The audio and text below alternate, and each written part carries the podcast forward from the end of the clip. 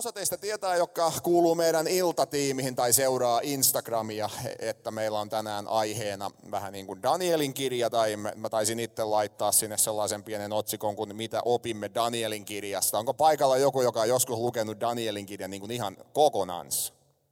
Ainakin on, nousoo käsi. Onko teidän mielestä helppo vai vaikea?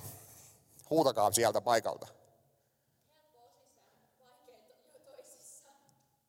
Niin, se on tosi kummallinen yhdistelmä. Toisaalta siinä on hyvää pyhäkoulumateriaalia, että kaikki tajuaa. Ja sitten tulee jotain lukuja seitsemän ja kahdeksan. Nyt lähtöö niin kuin pikkusen lapasesta tämä. Mutta tuota, mä pitäydyn tänään aika lailla siinä helpososuudessa. Jollakin oli ääne päällä, mutta ei se mitään. Kaikki vain katsoo sua tällä hetkellä. Danielin kirja on kirjoitettu alun perin avuksi sellaisille Jumalan seuraajille, jotka elää hankalas ja vihamielisessä kulttuurissa. Eli tuota, Jumalan kansa on niin kuin aika ajoin läpi historian kokenut erilaisia vaikeuksia. Nyt tämä porukka, joille Danielin kirja on alun perin kirjoitettu, niin he on elänyt niin kuin tosi vaikeassa tilanteessa. Ja Danielin kirja nyt muistuttaa lukijoita erityisesti siitä, että on henkilö miten hankalassa tilanteessa omassa elämässänsä mikä hankala se tilanne onkaan, niin Jumala on lopulta kontrollis aivan kaikesta, mitä tapahtuu. Ja ei tarvitse niinku murehtia sitä, että jos elämä on katastrofia ja kulttuuri, kulttuuri hyökkää meidän kimppuhun, niin se ei tarkoita sitä, että Jumala ei olisi hallinnassa. Danielin kirja näyttää meille, että Jumala on todellakin hallinnassa. Ja tästä Danielin kirjasta voitaisiin puhua hyvin monesta eri näkökulmasta, mutta tänään mä haluan nostaa esille Danielin ja hänen kolme kaveria, esimerkkiinä, joiden ratkaisut muistuttaa meitä siitä erityisestä uskon kans ei kannata lähteä tekemään kompromissia, eikä oikeastaan saisi lähteä tekemään kompromissia. Tämä sopii meidän nykyajalle, koska meitä haastetaan monella lailla monissa asioissa tekemään kompromissia. On aina ollut jonkunlaisia ongelmia, niitä on edelleen. No meidän kohdalla ongelmat on varmaan hyvin pieniä täällä Seinäjoella ja Suomessa. Mutta mä haluan muistuttaa nyt meitä kaikkia siitä, että parasta aikaa viimeisimpien tutkimusten mukaan tällaista vakavaa vainoa ja vakavaa syrjintää kokee maailmassa tällä hetkellä noin 360 miljoonaa kristittyä. Vakavaa vainoa että joutuu jopa linnahan tai niin poispäin. Ja sitten on oikeasti maita, kuten tällä hetkellä Afganistan, jossa jäät kiinni siitä, että sä oot kristitty, niin se aikalla tarkoittaa sitä, että sä lyhennet 30 senttiä sitten yläpäästä. Joten Kristittyjä vainotahan todella paljon, ja vaikka se nyt ei meillä välttämättä täällä näy, niin kannattaa muistaa maailmanlaajuisesti tilanne on oikeasti aivan erilainen. Ja viime aikoina itse asiassa nämä ongelmat on lisääntynyt, joten se tähän tällainen tausta huomio. Jos sulla on raamattu auki, avaa se sieltä Danielin kirjasta, ja mä oon aina tykännyt, että kaikilla olisi se oikea raamattu, mutta jos ei ole, niin kaipa se jostain sovelluksestakin voi löytää, mutta siinä on varmaan huono tehdä merkintöjä. Mä käytän aika paljon aikaa tähän Danielin kirjan lukuhun yksi, ja sitten sen jälkeen mä sanon ihan muutamia ajatuksia näistä muista kakkosesta kutose. Mä luen täältä nyt ensimmäisenä itse asiassa kaksi jaetta. Juudan kuninkaan Jojakimin kolmantena hallitusvuotena hyökkäsi Babylonian kuningas Nebukadnessar Jerusalemia vastaan ja saartoi sen. Herra antoi hänen käsinsä Joojakimin, Juudan kuninkaan, sekä osan Jumalan temppelin pyhistä esineistä. Nebukadnessar vei saaliinsa Sinearin maahan, tarkoittaa Babylonia, ja sijoitti sen siellä Jumalansa temppelin aarrekammioon. Jos olla jonkinlaisia merkintöjä sinne sun raamattuhun, niin me tiedetään tasan tarkkaan, mihin kohtaa me ollaan historiasta. Se on se hyvä puoli. Me ollaan nyt jo niin lähellä meitä, että me tiedetään. Eli vuosi on 605 ennen Kristusta. Ja Juudas istuu tällä hetkellä Davidin valtaistuumella sellainen kaveri, jonka nimi on Jojakim. Ja hän on tämä Juudan toiseksi viimeinen kuningas ennen kuin kansa sitten tuhoutuu lopullisesti 20 vuotta tästä myöhemmin. Tämä on tosi hankala itse tämä poliittinen kokonaisuus täällä taustalla, niistä voisi tuntikaupalla puhua, mutta ne ei ole oikein niinkään nuorten iltakamaa. Tämä ajan poliittinen peli tuona aikana oli lyhyesti sanottuna äärimmäisen monimutkainen, mutta ihan lyhyesti sanottuna siellä aiemmin oli toiminut sellainen suurvalta kuin Assyria. Mutta se oli hiljattain ihan muutaman vuosi aiemmin tuhoutunut, kun oli noussut uusi maailmanvalta Babylonia, ja se oli antanut Turipahan Assyrialle aika, aika, aika rankalla kädellä. Ja näin ollen siellä on Babylonia uutena maailmanvaltana, ja tämän Babylonian suurin ja mahtavin kuningas on Nebukadnessar. Hänen isänsä oli itse asiassa taistellut sitten paljon ratkaisevia taisteluja, mutta Nebukadnessarista alkaa tällainen uusbabylonialainen aikakausi.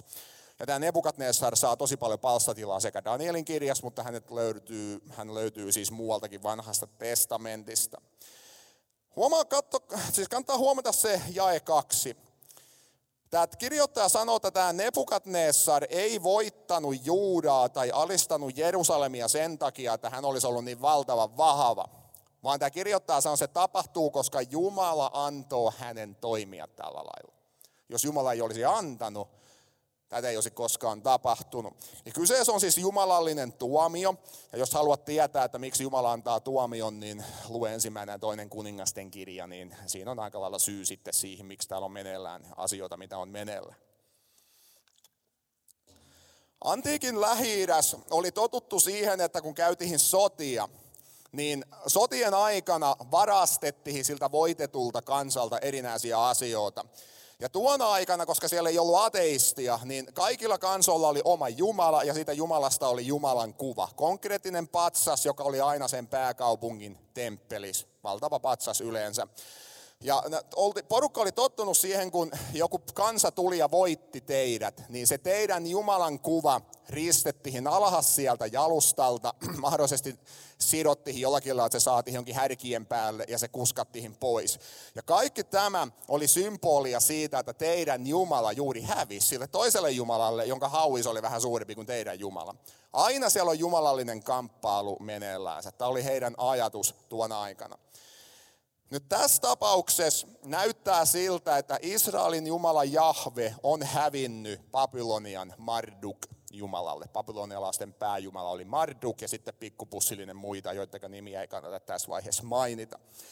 Juutalaiset oli kuitenkin erityisiä, koska kymmenen käskyä kielsi, että Jumalasta ei saa tehdä kuvaa. Joten heillä ei ollut Jumalasta kuvaa. Ja tämä on ollut tosi outo juttu kaikkien käsittää.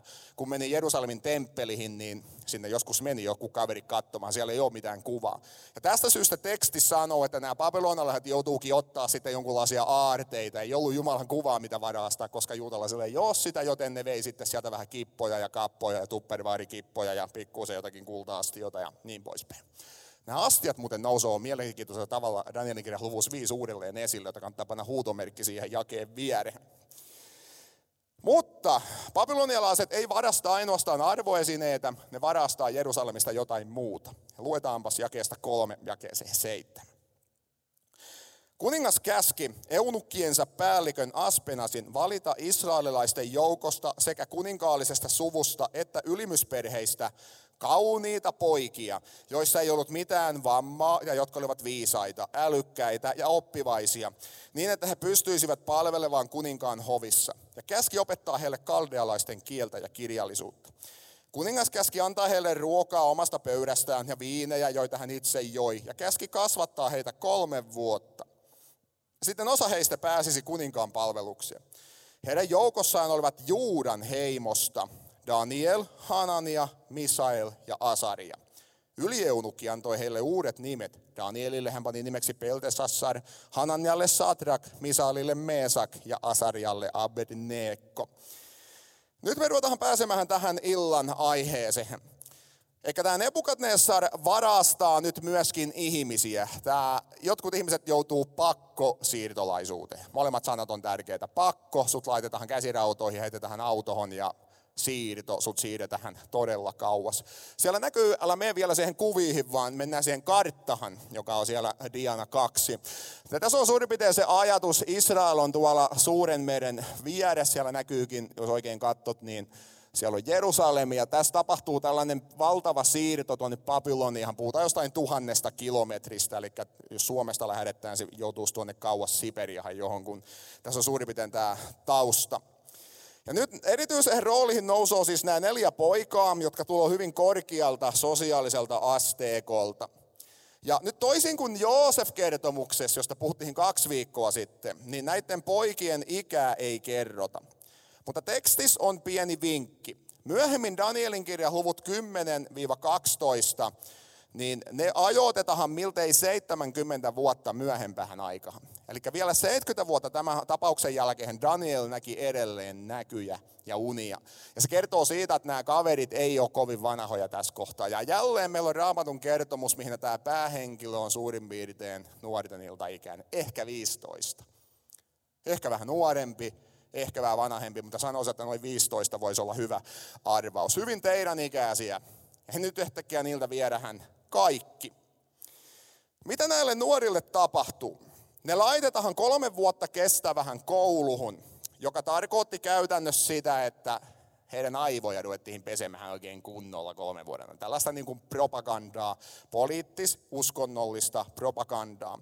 Ja nyt mä esittelen teille muutaman asian, minkälainen se koulu oli Babylonias, mitä näille kaverille opetettiin. Tässä ei hirveästi teksti mainitte näitä, mutta me tiedetään näitä asioita sitten, kun jos tutustuu babylonialaiseen kulttuuriin, niin meillä on aika hyvä käsitys sitten siitä, että ää, mitä on tuota luvassa. Mä itse asiassa teinkin tuollaisen pienen lukujärjestyksen Danielista, niin voitte katsoa siitä sitten suurin piirtein Danielin seuraavan viikon ohjelma.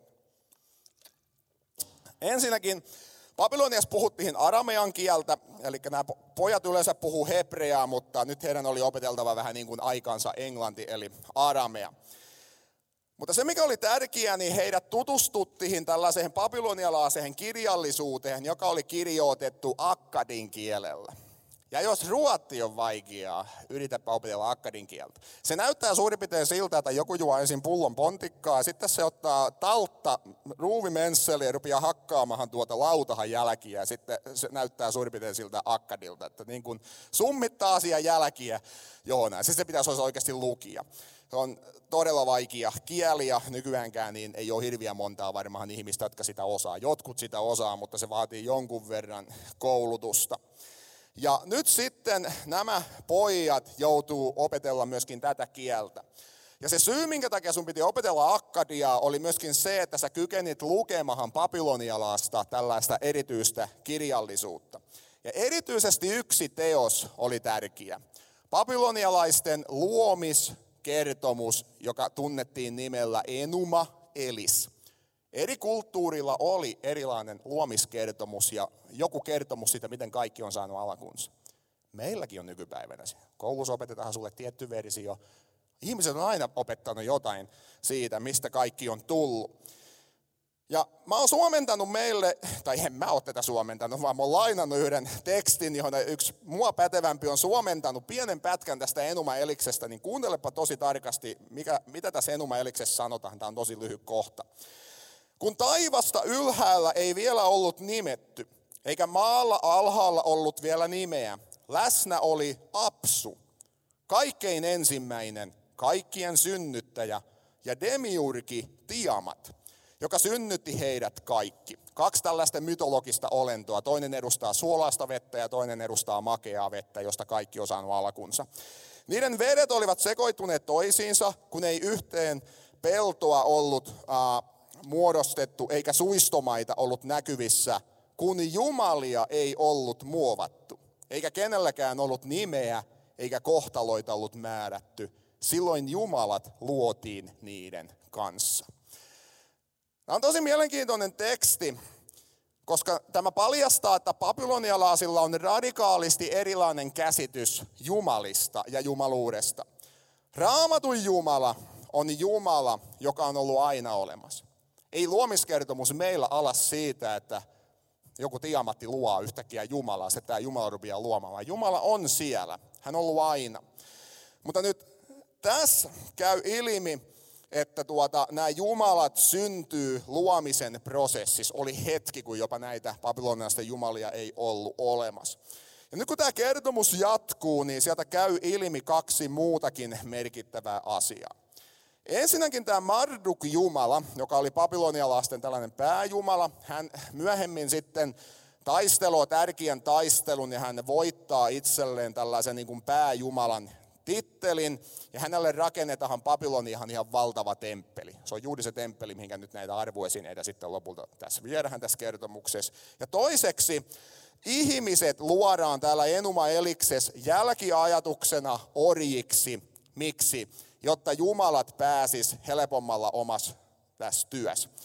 Enuma Elikses on tällainen kohta, minä sanotaan, heidän vastuulleen, eli ihmisten vastuulle tuli palvella Jumalia ja vapauttaa Jumalat työstä.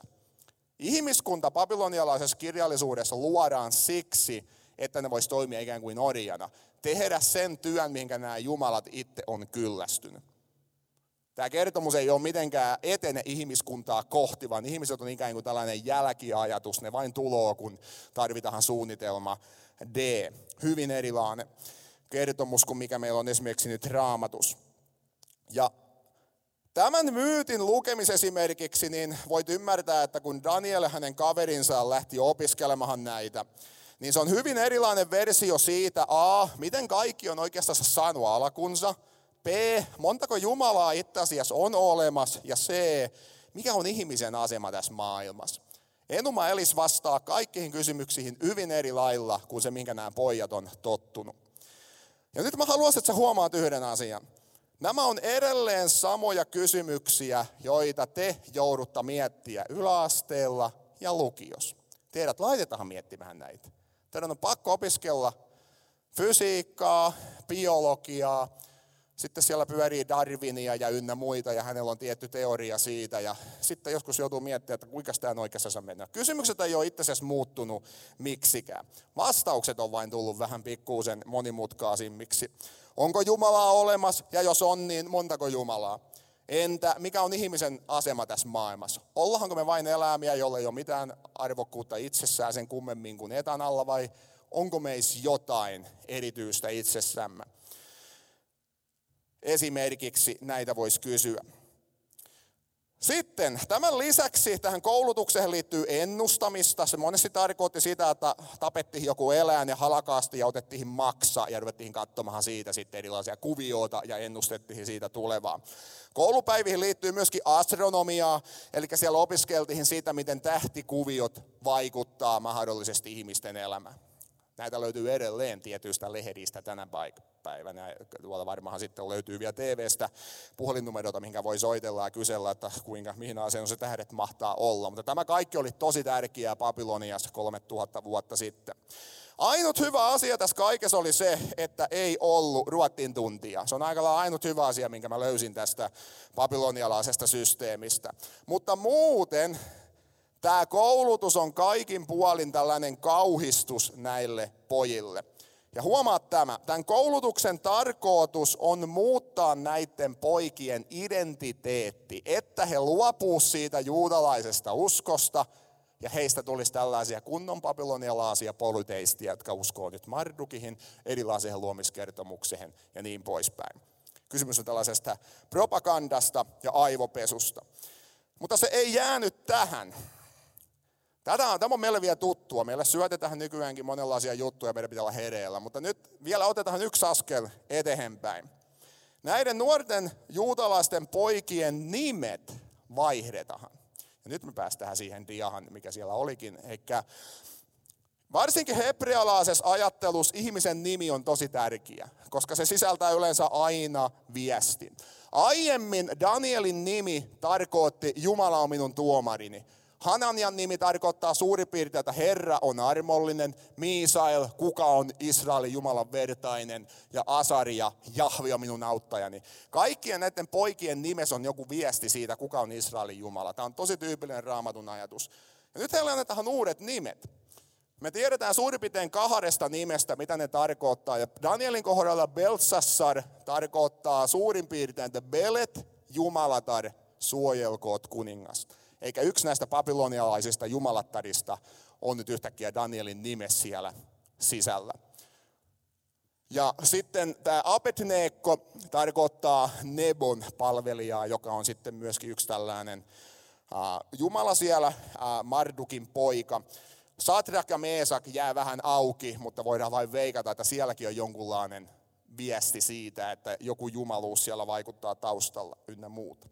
Kuulostaako tämä tosi rajulta? Miten sä voit mennä muuttamaan ihmisen nimen ja sitä kautta ihmisen, ihmisen identiteetin?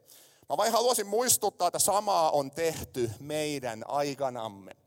Ei tarvi mennä kuin 1900-luvulle Natsi-Saksahan ja keskitysleirille, niin sä voit lukia kirjoja siitä, kun ihmiset joutuu keskitysleirille, heidän nimi pyyhi tähän ja heidän olkapäähän tatuodahan numero. Ja tästä lähtien sä oot tämä numero. Ja kun Tino kysyy seuraavan päivänä sitten, että kuka sä oot? Ai, mä oon 363145. Ja mä oon sen loppuelämäni. Tästä on kirjakin, Auschwitzin tatuoja, voit ostaa S-Marketista lukia, kun siinä puhuu tämä, joka on ollut se tatuoja siellä, kertoo siitä, että miltä se tuntuu. Eikä siis, kun ihmisen identiteetti halutaan murskata, niin siltä ihmiseltä viedään nimi pois, tai sillä annetaan uusi nimi. Ja se on aika radikaali juttu. Tästä on kysymystä Danielin kirjan luvus yksi. Näitä kaveria yritetään nyt aivopestä pois siitä, ketä he on. Ja nyt me jatketaan lukemista tultiin juuri puheen puoliväliin, joten nyt voitte ruveta hengähtämään. Jakeesta kahdeksan. Daniel kuitenkin päätti, ettei saastuttaisi itseään kuninkaan pöydän herkuilla ja viineillä, ja hän pyysi yli eunukilta lupaa, ettei hänen tarvitsisi sitä tehdä. Jumala oli antanut Danielin päästä ylieunukin suosion ja ystävyyteen. Mutta ylieunukki sanoi Danielille, kuningas itse on määrännyt teidän ruokanne ja juomanne. Pelkää hänen näkevän, että kasvonne ovat kalpeammat kuin toisten teidän ikäistenne poikien, ja silloin minä teidän takiani joudun hengelleni vastaamaan asiasta kuninkaalle. Daniel sanoi valvojalle, jonka ylieunukki oli määrännyt pitämään huolta Danielista, Hanannesta, Misaelista ja Asariasta. Saisimmeko sentään koettaa kymmenen päivän ajan? Antakaa meille pelkkiä kasviksia syötäväksi ja vain vettä juotavaksi. Katsotaan sitten, miltä me näytämme ja miltä näyttävät ne pojat, jotka syövät herkkuja kuninkaan pöydästä. Tee sen jälkeen palvelijoillesi niin kuin parhaaksi näet. Valvoja suostui tähän ja antoi heille kymmenen päivää aikaa. Kymmenen päivän kuluttua he näyttivät paljon terveemmiltä kuin ne pojat, jotka olivat saaneet ruokansa kuninkaan pöydästä. Niin valvoja jätti pois kuninkaan pöydän herkut ja juomat määrätyt viinin ja antoi heille vain kasviksia. Ja näille neljälle pojalle Jumala antoi taitoa ja kykyä kaiken opin ja viisauden ymmärtämiseen, ja Daniel osasi selittää jopa kaikki näyt ja unet. Tämä on itse asiassa teksti, joka on äärimmäisen vaikea tulkita. Kukaan ei oikein itse asiassa tiedä, että mitä tässä on meneillään ja miksi Daniel kieltäytyy näistä jutusta. Jotkut on sanonut, että hän ei halua syödä epäjumalalle uhrattua. Siinä on vain se ongelma, että kaikki oli epäjumalalle uhrattua, myöskin banaanit. Joten tässä täytyy olla joku muu selitys. Ehkä tässä on jotain sellaista, että Daniel ja hänen ystävät haluaa nyt symbolisesti erottautua. Mä oon tehnyt tätä koko pienen ikäni. Aina kun mä oon jonain pippalos, mihin kaikki juo kaljaa ja pontikkaa, niin mulla on pepsimaksia aina. Ja ollut aina. Ja mä oon aina erottautunut juurivas ja suurin piirtein nyt ei enää koko juuriva, koska siitä on jo aikaan yhdessä välissä, miten ei koko juuriva tiesi, että jos Janne Saarella tulee pippaloihin, niin kaikki tiesi, että se ei juo esimerkiksi alkoholia. En mä sitä mieltä ole, että alkoholijuominen on väärin. Siis jos se pysyy hallinnassa, no, ok. Mutta mä oon halunnut erottautua sillä. Se on ollut mulle sellainen symboli ja mä teen sitä edelleen. Ja nyt jotain samanlaista tässä on meneillään tässä tekstissä. Daniel hänen ystävät haluaa erottautua jotenkin ja antaa Jumalalle nyt tilaa toimia heidän elämässänsä. Mutta tämä iso pointti on se, että Jumala antaa Danielin ja näiden poikien nyt päästä ylieunukin suosiohon. Ja nyt vain sanotaan, että Jumala antaa heille erityisiä kykyjä. Samalla lailla kuin Joosefilla oli erityisiä kykyjä ymmärtää unia, nämä kaverit saa Jumalalta jälleen hyvin erilaisia kykyjä. Ja kun tämä tenttipäivä lopulta koittaa, nämä YO-kirjoitukset sitten siellä kolmen vuoden päästä Enuma Eliksestä tulee pitkä kysymys, niin nämä kaverit vastaa siihen tenttiin paremmin kuin kukaan muu. Vaikka ne ei ole samaa mieltä siitä, niin ne osaa ne silti ne vastaukset. Eikä ne on todella eteviä. Ja tämä on suurin piirtein tämä luku yksi. Se esittelee meille neljä nuorta poikaa, jotka joutuu tosi vaikeahan tilanteeseen. Mutta se vain viestittää tämä luku meille, että nämä kaverit ei tee kompromissia. Vaikka he oppii uusia asioita, niin tämä teksti osoittaa myöhemminkin sen, että se teksti ei muuta sitä, mitä he ajatteloo, eikä nämä uudet nimet itse asiassa edes muuta heidän identiteetti. Jos näin olisi käynyt, meillä ei olisi koko Danielin kirjaa, koska se koskaan kirjoitettu, jos Danielista olisi tullut tällainen babylonialainen epäjumalan palvoja. Siitä on pitkälti kysymys luvusta yksi. Nyt mä sanon vielä muutaman ajatuksen Danielin kirjan luvusta kaksi ja lähinnä sitten siitä lukuhun kuusi. Eli osa teistä on lukenut Danielin 1-6. Nyt voi panna sen seuraavan dian, mihin on se kuvapatsas. Luvus kaksi, Nebukadnessar näkee unen. Tämä kuulostaa taas tosi paljon Joosef-kertomukselta, voidaan skipata se Joosef-dia, mä en varmaan siihen mene. Kukaan ei pysty selittämään sen unen sisältöä ja sitten tämä Nebukadnessar haluaa jo tappaa sitten kaikki tietäjä, kun se ajattelee, että kuitenkin vetää häntä nenästä. Lopulta Daniel tulee paikalle ja antaa tälle unelle selityksen. Ja nyt siinä unessa on tällainen valtava patsas. Ja nyt tämä teksti osoittaa meille, se selittää se sen verran, että siinä kuvataan neljä eri valtakuntaa. Se teksti ei selitä, mitä ne valtakunnat on. Mutta Daniel sanoo, että Nebukadnessar on kultainen pää. Sitten tulee tällainen hopeinen rintalihakset ja vatsalihakset, se on seuraava valtakunta. Lanne on pronssia, se on kolmas valtakunta. Ja lopulta tulee tällainen rautaa ja kiviä olevat jalat, se on neljäs valtakunta. Mutta sen neljännen valtakunnan aikana tulee tapahtumaan tosi mielenkiintoinen juttu. Jostakin irtoaa valtava kivi. Tässä on nyt kuvattu, että se tulee taivahalta meteoriittina, mutta se on tulukinta. Ja se osuu tätä patsasta jalkoihin ja se romahtaa. Vähän niin kuin Terminaattori 2 T1000 romahtaa, kun se jäätyy ja Ariska ampuu sitä pistoolille. Et onko nähnyt, niin vähän samalla lailla. No siinä on sitten tietysti T1000 nousoo, mutta tämä kaveri ei nouse. Eli se on se iso, iso pointti. Ja nyt näistä vähän tapellaan näistä valtakunnista, mutta tällainen tietty näkemys on ollut se, että Babyloniaa seurasi tämä Media Persia, sitä seurasi Kreikka, eli Aleksanteri Suuri ja kumppanit, ja sitten tuli Rooman valtakunta. Näinhän se historia siis meni. Ja se, mikä tässä on nyt olennaista, on se, että tämä kivi, joka osuu tähän, niin tämä teksti sanoo, että siitä tulisi itsessään ikään kuin vuori, joka täyttäisi koko maan. Ja nyt tämä tarkoittaa sitä, että se on se hetki, kun Jumala tuo oman valtakuntansa maan päälle ja tuhoaa nämä kaikki muut pedomaaset ja pahat valtakunnat. Ja Uuden testamentin perusteella me tiedetään varmuudella, että tämä on juuri se valtakunta, jota Jeesus julisti. Aika on täyttynyt, tehkää parannus, Jumalan valtakunta on tullut lähelle. Ja kaikki se, mitä Jeesus toiminnallaan tekee, on ikään kuin se kivi, joka tuloa ja tuhoaa kaiken sen pahuuden. Se on se, mitä Jeesus tekee. Eikä hän uskoo, että hän tuo tämän ikään kuin uuden valtakunnan. Hän on se kivi, joka iskee tähän maailmaan. Ja se, miksi tämä on tärkeää, tämä luku kaksi? Se muistuttaa vain nyt siitä, että Danielille ja hänen kavereillaan ei ole mitään syytä luopua omasta uskostaan. Jumala on edelleen hallinnas. Ja vaikka nyt näyttää siltä, että se ei ole, tulo päivä, kun hän tulisi toimimaan radikaalilla tavalla, hän tulisi tuhoamaan kaikki nämä muut valtakunnat ja pystyttämään oman. Ja se hetki osoittaa, että Daniel, hänen ystävät on oikeas, niillä on hyvät syyt pitää kiinni siitä, mitä ne on oppinut. Se on käytännössä luku kaksi. Sitten entä luvut kolme ja kuusi? Nämähän toimii aika lailla vastaparina. Luvus kolme, keskiössä on Danielin kaverit. Ne me halutaan tappaa, koska ne ei halua kumartaa sitä valtavaa kuvapatsasta. Luvus kuusi, Daniel yritetään tappaa, koska hän ää, ei suostu tottelemaan tietynlaisia uusia lakia. Eikä nämä molemmat kertoo vähän saman asian, mutta kertomus on kuitenkin eri.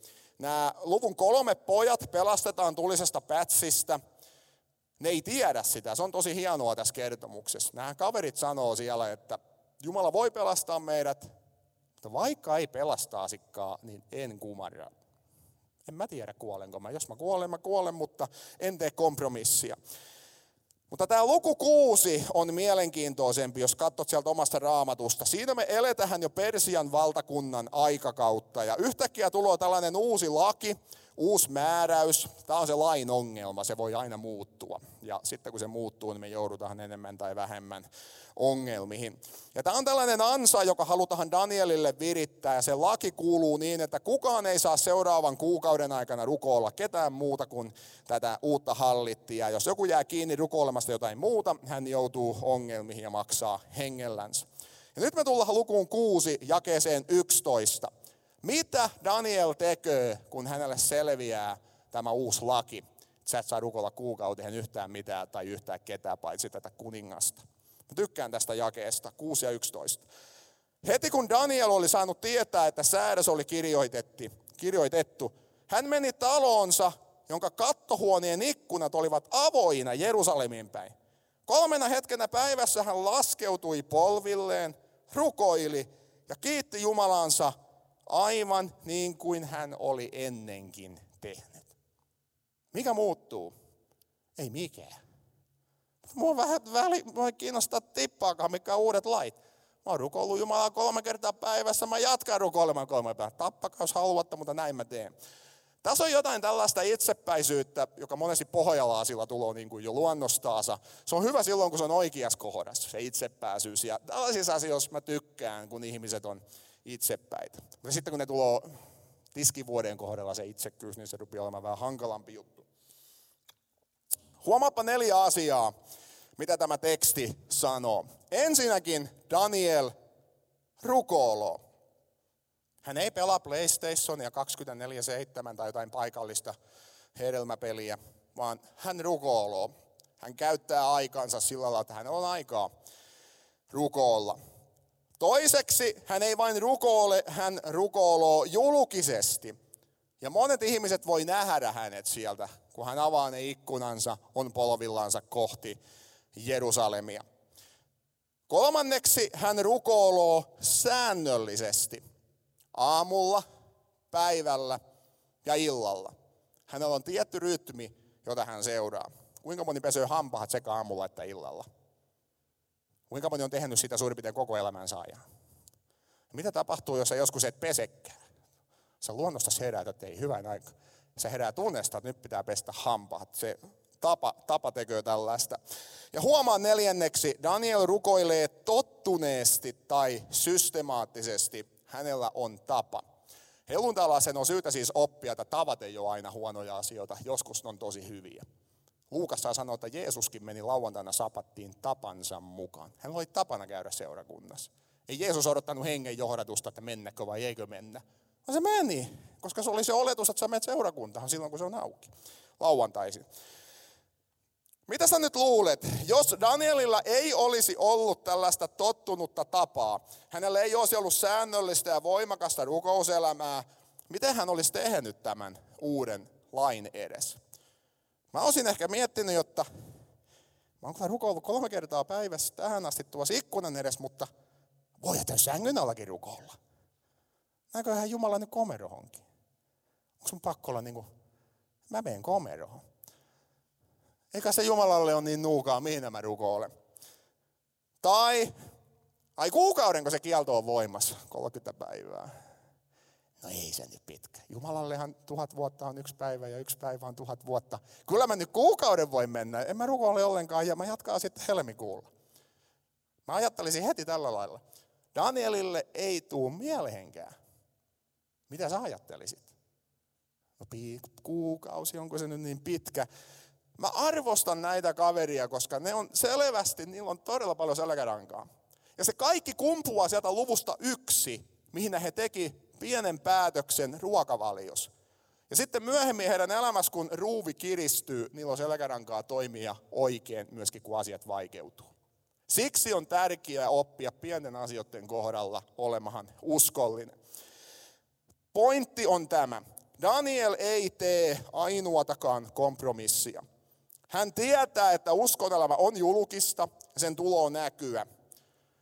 Ja kun se näkyy, se tietää monesti ongelmia mutta häntä ei kiinnosta ne ongelmat, koska hän tietää, että ketä hän palvoo.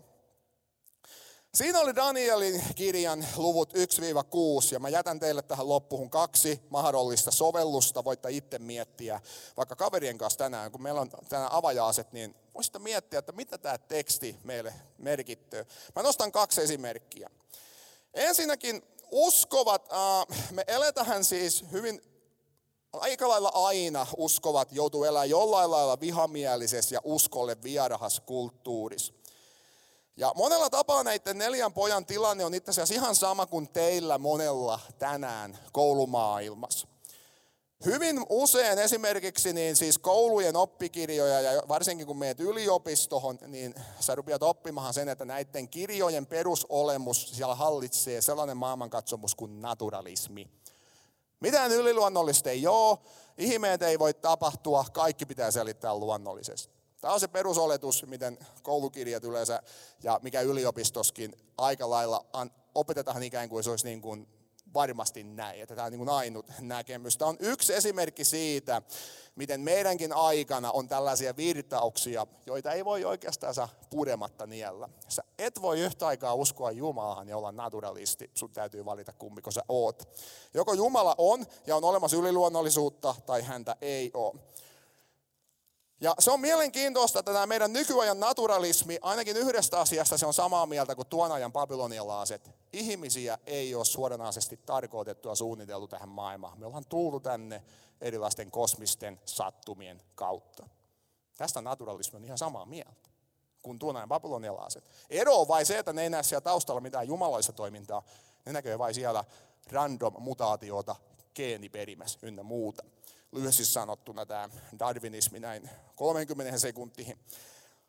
Nyt seurakunnan tehtävä on tietysti se, että se on se paikka, minne nuoret oppis raamatullisen maailmankatsomuksen, että ne vois arvioida kriittisesti kaikkia sitä, mitä muualla opetetaan. Ja samaan aikaan mä haluaisin myös nostaa, että Daniel ja hänen kaverit, ne opiskeli läksynsä. Ne oli hyviä oppilahia siitä huolimatta, että ne ei aina allekirjoittanut kaikkia. Näin ollen kohta yksi. Mun mielestä on hyvä pyrkiä olemahan hyvä oppilas. Jos mä olisin ollut nuori, niin mun nuorisopastori olisi pitänyt mua enemmän nuhdella tästä. Mä olin vähän huono oppilas ja mä kadun sitä nyt myöhemmin. Mutta älä usko kaikkia, mitä sulle opetetaan. Opettele se materiaali, mutta ei ole kaikesta pakko olla samaa mieltä. Vastaa sinne kokeeseen, niin kuin oppikirjat sanoo, mutta kaikki ei ole välttämättä juuri niin kuin ne sanoo. 2 plus 2 on todennäköisesti neljä, joo, mutta sitten jotkut muut asiat, niin älä niele kaikkia purematta. Mutta yritä olla hyvä oppilas. Uskon, että tämä on yksi juttu, mitä tämä kertomus haluaa sanoa. Toinen esimerkki. Nämä uudet annetut nimet ei vaikuttanut siihen, keitä Daniel hänen ystävänsä ajatteli olevansa. Kun oli tulos kompromissi tai mahdollisuus siihen, että he tekevät kompromissin, ne ei tehnyt sitä. Ja ne oli valmiita maksamaan sitä jopa hengellänsä. Ja Tämä tuntuu meistä vähän kaukaiselta, mutta muista, kaikki lähtöön luvusta yksi, kun ne tekee pienen päätöksen liittyen pieneen symboliseen erottautumiseen liittyen ruokahan. Ja mä uskon, että tämä uusi nimi ei sotkenut näiden poikien ajatuksia siitä syystä, ne tiesi, ketä he todellisuudessa on ja kenen kertomuksessa he elää. He tiesi, että Jumala on viemässä tätä maailmaa eteenpäin. He tietää, he kuuluu Jumalalle, riippumatta siitä, että joku kutsuu mua 1, 2, 3, neloseksi. Ne tiesi, että Marduk ei ole todellisesti Jumala, vaan he tiesi, että todellinen Jumala on Israelin Jumala. Ja ne tiesi, että he on mukana tässä äh, kertomuksessa, joten heitä ei saatu aivopestyä pois tämän todellisen Jumalan palvomisesta. Ja tämä usko näkyy heidän elämässä tosi konkreettisesti. Ja tämä on se mun toinen haaste, jonka mä heitän teille. Anna uskon näkyä konkreettisesti sun arjes, somes, koulus, mihin sä pyöritkään. Miten sä näytät sun uskoa? Ehkä mä tähän lopetan. Tähän kysyn, miten usko näkyy sun elämässä? Kun kaveri tuloo kylähän sun kämppähän, Näköykö se raamatuun sun pöydällä vai eikö se näin? Kun sä oot Instagramissa jaat juttuja, koska sä oot jakanut esimerkiksi Seinäjoen illan mainoksen, mäpäs jaan tämän, on tulossa nuoren ilta. Ja yhtäkkiä 600 sellaista ihmistä, jotka ei seuraa iltaa, niin näkö, että tällainen on tulos. Ja sä samalla viestit, että tämä on se juttu, mikä mä haluan kuulua, ja mä mainostan sitä. Yksi esimerkki, pieni askel, mutta se voi itse asiassa olla tosi paljon vahvistamassa siitä sun uskollisuutta ja sitoutumista tulevassa. Vaikka mitä esimerkkiä pystyisi keksimään, mutta pointti on se, että anna uskon näkyä sun arjes. Rukolla. Siinä oli Daniel 1-6. Bändi voi kivuta lavalle ja mä pahoittelen, että taisi mennä vähän aikaa, mutta musta on hyvä teksti ja mä uskon, että sitä kannattaa edelleen lukia ja suosittelen lukemahan sitä edelleen ja miettimään näiden sanojen kautta. Suljetaan silmät ja pyydetään Jumalalta apua erityisesti näihin asioihin, mistä äsken nostettiin, mitä äsken nostettiin esille. Kiitos Jeesus Danielin kirjasta. Me kiitetään siitä, että meillä on tämä kertomus raamatus. Kiitos siitä, että me jälleen löydetään nuoria, nuoria miehiä, ää, meidän ikäisiä, näiden nuoren, nuoren ikäisiä, jotka on tosi vahvoja siinä, minkä he uskoo, he ei tee kompromissia. Herra, auta, että me voitaisiin seurata heidän esimerkkiä siinä kulttuurissa, joka on meitä vastaan monesti vihamielinen. Herra, mä rukoilen sitä, että usko voisi näkyä meidän elämässä konkreettisesti, näkyvästi. Ja jos jollain lailla tuntuu, että se ei näy meidän elämässä mitenkään, niin auta meitä, Herra, tekemään uudenlaisia pieniä valintoja, että se usko tulisi oikeasti näkyvihin. Ja muutkin ihmiset alkaa nähdä, ketä me ollaan, mihinkä kertomukseen me kuulutaan. Ja kiitos Jeesus, me vielä lopuksi kiitetään siitä valtakunnasta, jonka sä oot tuonut tähän maailmaan. Daniel selitti sen ennalta, mutta me ollaan kuultu se uutisena. Hauta on tyhjä. Jumalan valtakunta on saapunut tähän maailmaan. Ja kiitos siitä, että Jumalan poika on kuollut meidän puolesta ristillä. Ja Jumala, sä oot herättänyt Jeesuksen kuolleesta. Ketään muuta ei ole herätetty. Ja se on merkki siitä, että Jumalan valtakunta on saapunut ja se on täällä. Ja kiitos siitä, me saadaan ottaa osaa tähän valtakuntahan. Tänäkin iltana, jos täällä on joku, joka ei kuulu tähän kertomukseen, niin mä haastan ja kutsun. Tartu Jeesukseen seuraa Jeesusta, tuu osaksi tätä Jumalan valtakuntaa, tätä Jumalan kertomusta, jota Jumala on viemässä eteenpäin. Olkaa siunattuja, jos tulee jotain rukousaiheita, haluat, että sun puolesta rukoillaan, niin edelleen ää, tuonne voi sitten mennä ja varmasti joku tulee sitten palvelemaan sua. Lähdetään ylistämään ja rohkeasti voitaisiin vaikka nousta ylös, annetaan senkin näkyä sitten, mutta jos nyt tuntuu, että haluat istua, niin istu, istu vain, mutta niin ylistetään Jumalaa. Amen.